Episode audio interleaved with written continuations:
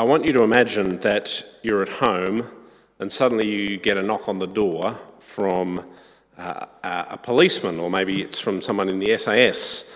And uh, this person says to you that there's a large fire on the way over the hills and far away, and you need to evacuate. And you take this news in, you hear him say it, and you look around, but there doesn't really seem to be a lot of evidence. You can't see or hear the fire. Perhaps you can't even smell it. And so you've got to work out what to do. You've sort of got two competing sources of, of truth your own senses and what you can perceive, and the, the words of this person who seems to know what they're talking about. What do you decide to do?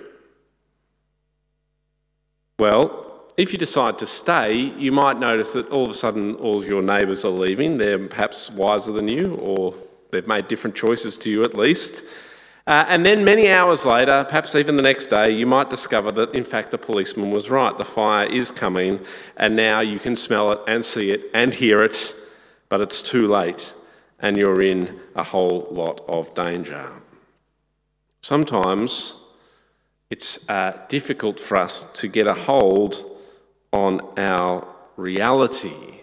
And of course, uh, it's, a, it's not a perfect analogy, but there's a sense in which this is kind of our role as Christians, isn't it? To, to, to stand and to warn and to encourage people to consider the, their true reality as sinners in need of God's saving grace. As Christians, we have a responsibility to, to point people to their true needs, their deepest needs, their need for relationship with their Creator, and to invite them to have those needs met in Christ. To invite them ultimately to experience salvation, which we'll come to in a moment. But we are in a little series on the book of Titus, and uh, it's, a, it's been a short series, it's a short book. And uh, it tells us, uh, we've seen, uh, it's got, Paul's got two concerns in this book how we think about who God is and what He's done for us, our doctrine, and whoa, then how we live. Oh, there we go, all fixed. Uh, and then how we live. Uh, so, right thinking, what we believe, and right uh, living what we do. Doctrine and duty, another way of thinking it, as John Stott puts it.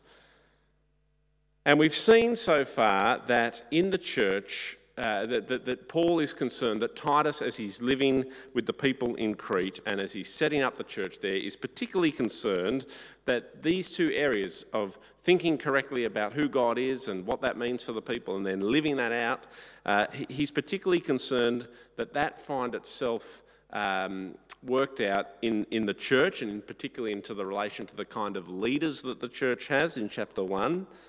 Uh, in chapter 2, we see his focus move to the internal relationships that the uh, people uh, have in their homes, in their households, because of course we, we talked about that uh, last week about how that's where you, the rubber really hits the road for us as individuals, isn't it? How we relate to those we're in constant contact with in our homes.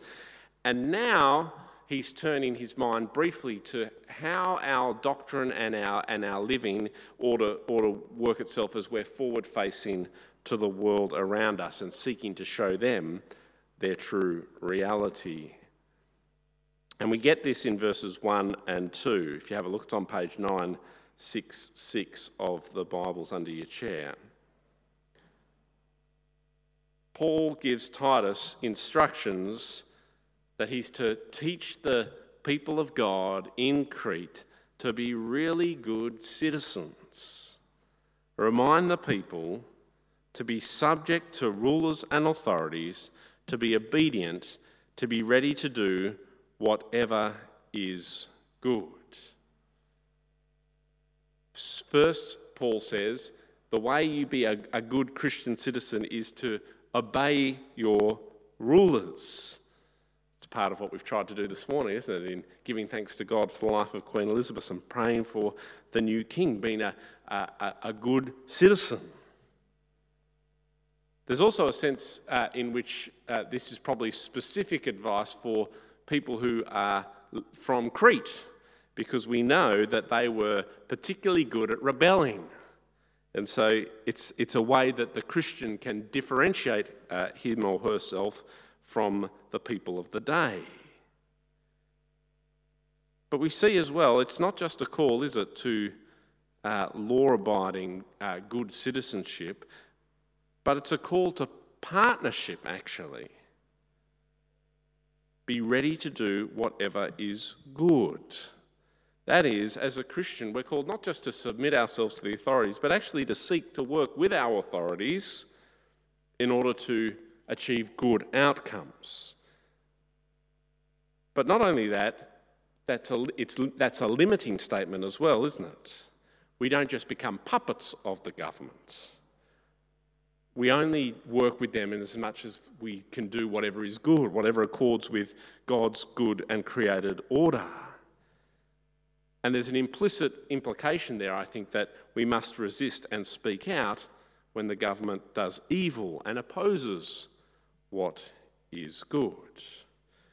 So we're called to this uh, good citizenship, uh, submitting to authorities, seeking to partner with them when they're on the side of the good, and uh, uh, calling them out when they're on the side of the bad.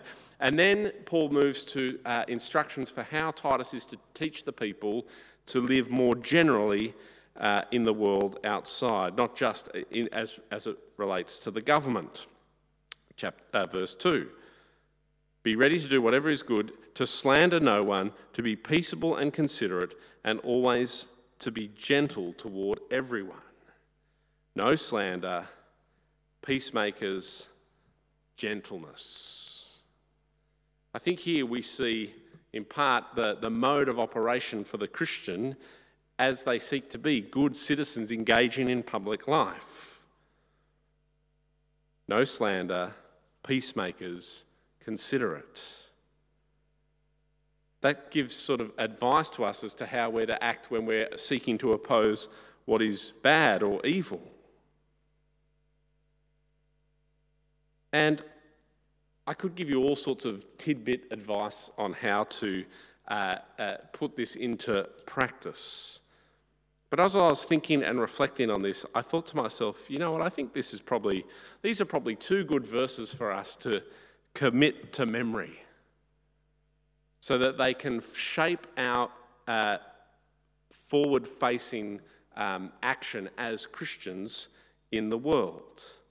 But when the government's doing something silly and we're starting to get on our high horse about how this politician's a waste of space and uh, pathetic, and we're tapping away on our keyboards on Facebook talking about how horrible everyone is, we bring to mind Titus 3 1 and 2, and we allow God's Spirit to transform our action. Good doctrine and good living. So let me encourage you to take these verses, to meditate them, and to allow them to critique the way perhaps you've engaged with outsiders.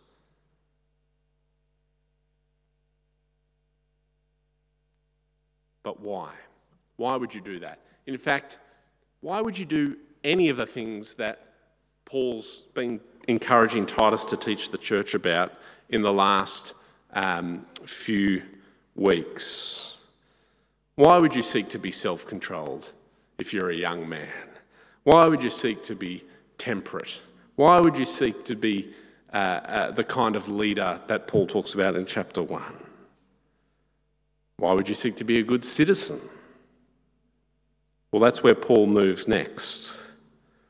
All of this is done because of what God has done for us and that is, He saved us.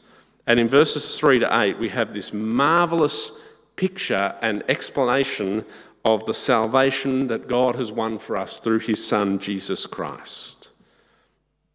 And uh, as you look at through those verses uh, in front of you, you'll see uh, Paul outlines several things that are important when it comes to salvation. First, he notes our need for it. Verse 3 At one time, we too were foolish, disobedient, deceived, and enslaved by all kinds of passions and pleasures. We lived in malice and envy, being hated and hating one another. When we remember our position before God without the saving work of Jesus Christ, well, it enables us to be the kind of citizen that Paul's encouraging us to be. But it also reminds us of the great and wonderful grace of God, that we need saving. Uh, psychologist Carl Jung writes One does not become enlightened by imagining figures of light, but by making the darkness conscious. He's saying the way you improve is you, you, you think about the negative and you try and work through that. Now, I'm not saying because Carl Jung said it, therefore you should do it. I'm saying psychologists have figured out what the Bible's figured out, which is you need to understand your true position in order to understand what God is, has done for you. And at, at its heart, Christianity is a religion about salvation which means if you want to understand it, if you want to get your doctrine right, if you want to get your life right, you need to understand that you are a, or were a foolish, disobedient, deceived, enslaved uh, person who needed God's grace. You needed saving. You couldn't get yourself to heaven. Not even the Queen could get herself to heaven.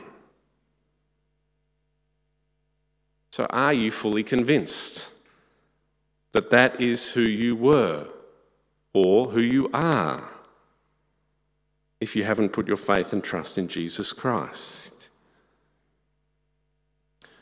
When I was a youth pastor, uh, I remember having a very vivid con- conversation with uh, one of my youth uh, who was very upset with the idea that um, people needed saving and that God was a righteous judge. And as we talked about it for a bit, we boiled it down to this Did this person believe that she needed to be saved? Or did she think that she was good enough by herself? And it turns out, I think that is what she thought. Because let me tell you, I am fully convinced that I need the saving grace of God, and that without it, I don't deserve any of His favour. There's a few people floating around this church who've known me for a long time, and they can probably testify to you uh, that. Uh, I need God's saving grace. In fact, we probably don't even need to go back to the people who've known me for 15 or 20 years, do we? We could probably just talk about the last year and some of the things that uh, you've seen me do, or the ways I've let you down, or whatever it might be. But the reason I mention those people who knew me when I was 14 or 15 is because when the grace and mercy of God became real to me, and when I understood for the first time that I was a sinner in needing of salvation, it was radical, and I am different. I once heard a wise Christian leader say to me, he hung out with his brother for the first time in 10 years, and it was like looking into a mirror as to exactly what he would be like if it, but, but for the saving grace of God all his imperfections, all the things he struggles with, all the things that he, he's tried to work out. He just saw them there in his brother, in their complete, unregenerate filth. And he was so thankful to God for his saving work. We must come to terms with the fact that we need God's radical intervention in our lives to save us, to transform us. And that's where Paul moves next, is to the, the source and the grounds for our salvation. verses 3 and the start of verse 5. But when the kindness and love of God our Saviour appeared, he saved us, not because of the righteous things we had done, but because of his mercy. We need this, and it comes to us not because we prove ourselves a little bit uh, in our state of uh, unregenerate, unsaved uncleanness. No, it comes to us because of who God is, His love and mercy and kindness. And it comes to us through God, our Saviour, who sent Jesus.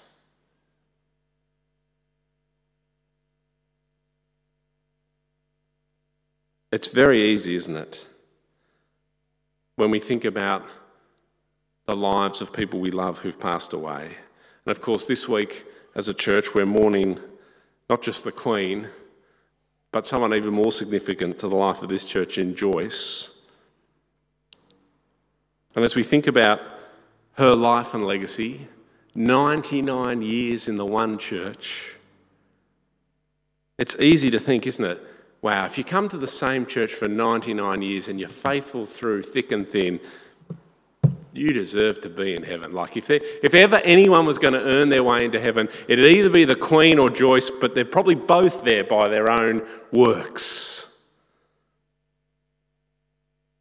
But no, He saved us not because of the righteous things we had done, but because of His mercy. When I die, it's, it's not that I've done lots of nice things for churches because I'm a minister that God's going to welcome me into heaven. It'll be because of His mercy.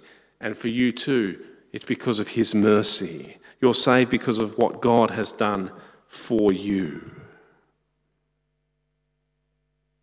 And He's done that through Jesus. Paul moves on to the means uh, as he continues in verse 5. He saved us through the washing of rebirth and renewal by the Holy Spirit, whom He poured out on us generously through Jesus Christ, our Saviour. Our salvation is a supernatural thing. God loves us. He sent his Son to save us, and he pours out his mercy upon us in giving us his Spirit to transform us, to make us more like him. We participate in that. We're, we're called to active participation, as we've heard in this letter, called to self control. It's a spiritual gift, in fact, in Galatians 5. But it's all done in and with and through God because of what God has done for us. And the goal, the goal of our salvation, verse 7 so that having been justified by his grace, we might become heirs, having the hope of eternal life. That's what we're looking forward to. Now, every now and again, someone like the Queen dies or Shane Warne, feels weird to mention them both in, uh, in the same sentence. Uh, but there's these, these are significant figures in our world who it sort of feels like, you know, it's sort of sad that they've died, but wow, what a legacy.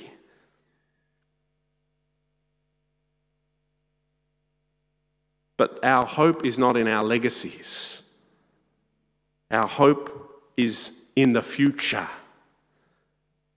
Our hope is eternal life.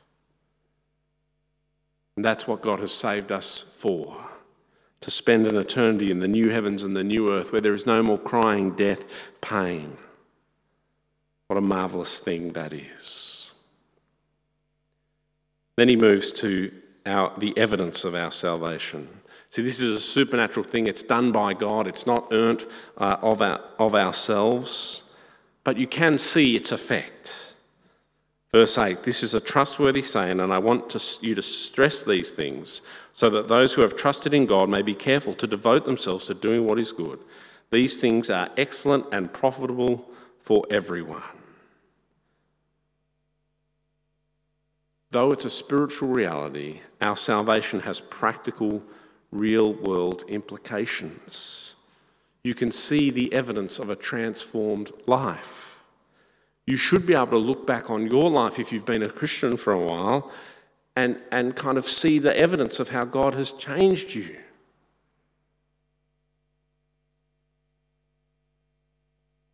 It's a bit like the wind.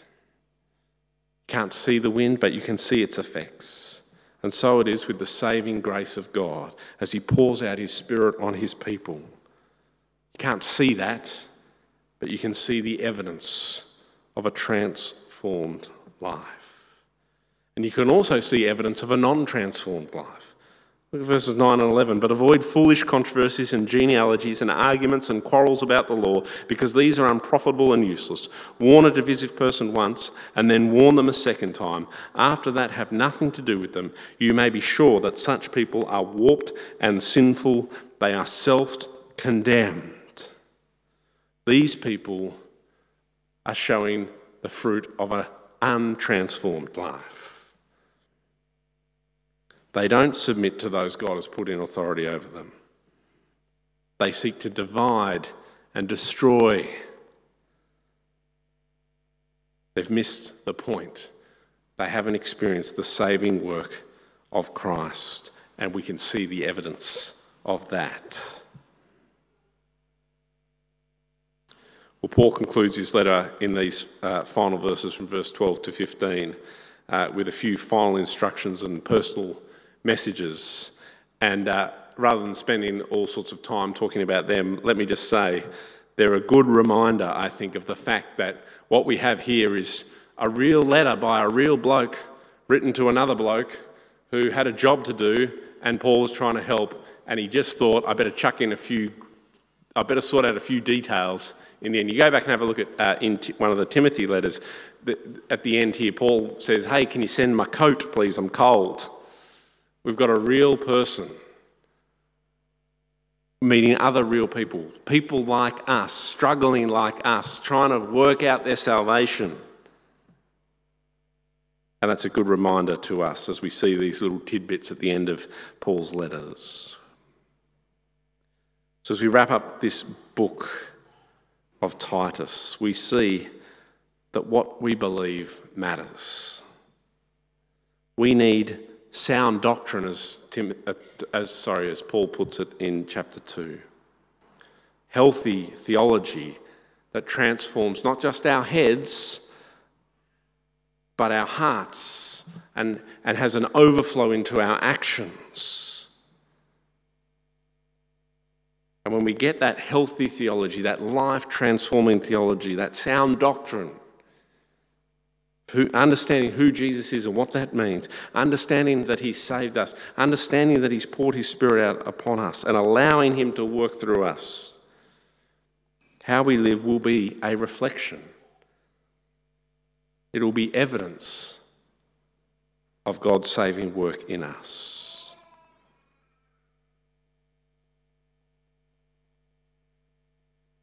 And if you are a Christian, then let me encourage you, as Paul encourages Titus, to be devoted to doing what is good. Verse 14. That's the call of the Christian, working out their salvation and working for the good of those around them, seeking to bring them into a knowledge and love of their Saviour. I can think of no better way to end the series than Paul himself does. Grace be with you all. Amen.